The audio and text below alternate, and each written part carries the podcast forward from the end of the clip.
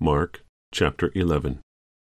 And when they came nigh to Jerusalem, unto Bethphage and Bethany, at the Mount of Olives, he sendeth forth two of his disciples, and saith unto them, Go your way into the village over against you, and as soon as ye be entered into it, ye shall find a colt tied, whereon never man sat.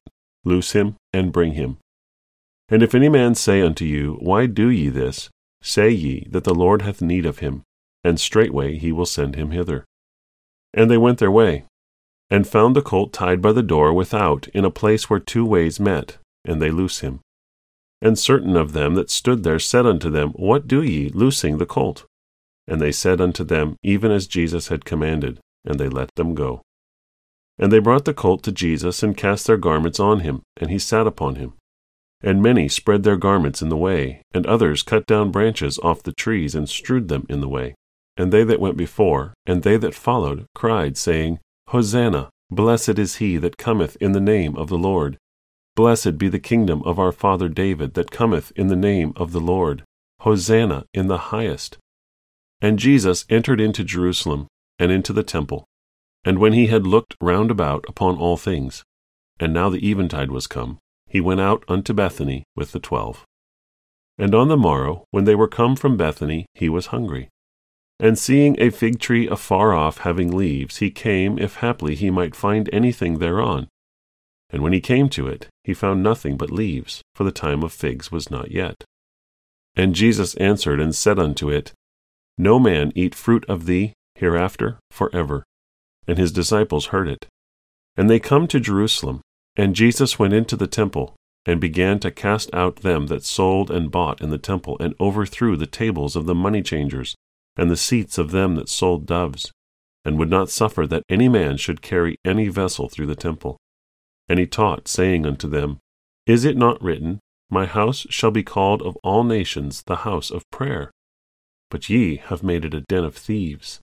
And the scribes and chief priests heard it, and sought how they might destroy him, for they feared him, because all the people was astonished at his doctrine.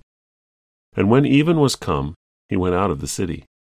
And in the morning, as they passed by, they saw the fig tree dried up from the roots.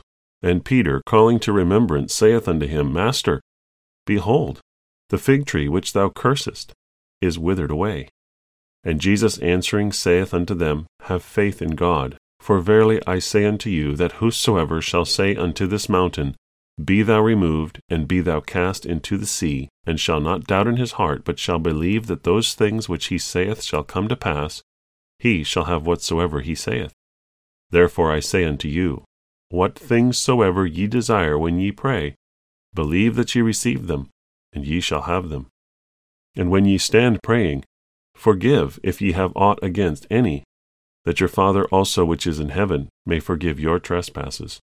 But if ye do not forgive, neither will your Father which is in heaven forgive your trespasses. And they come again to Jerusalem, and as he was walking in the temple, there come to him the chief priests and the scribes and the elders, and say unto him, By what authority doest thou these things? And who gave thee this authority to do these things?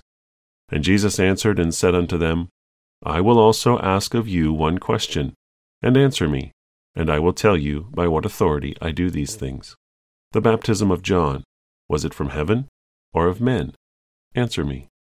And they reasoned with themselves, saying, if we shall say from heaven, he will say, Why then did ye not believe him? But if we shall say, Of men, they feared the people, for all men counted John that he was a prophet indeed. And they answered and said unto Jesus, We cannot tell. And Jesus answering saith unto them, Neither do I tell you by what authority I do these things.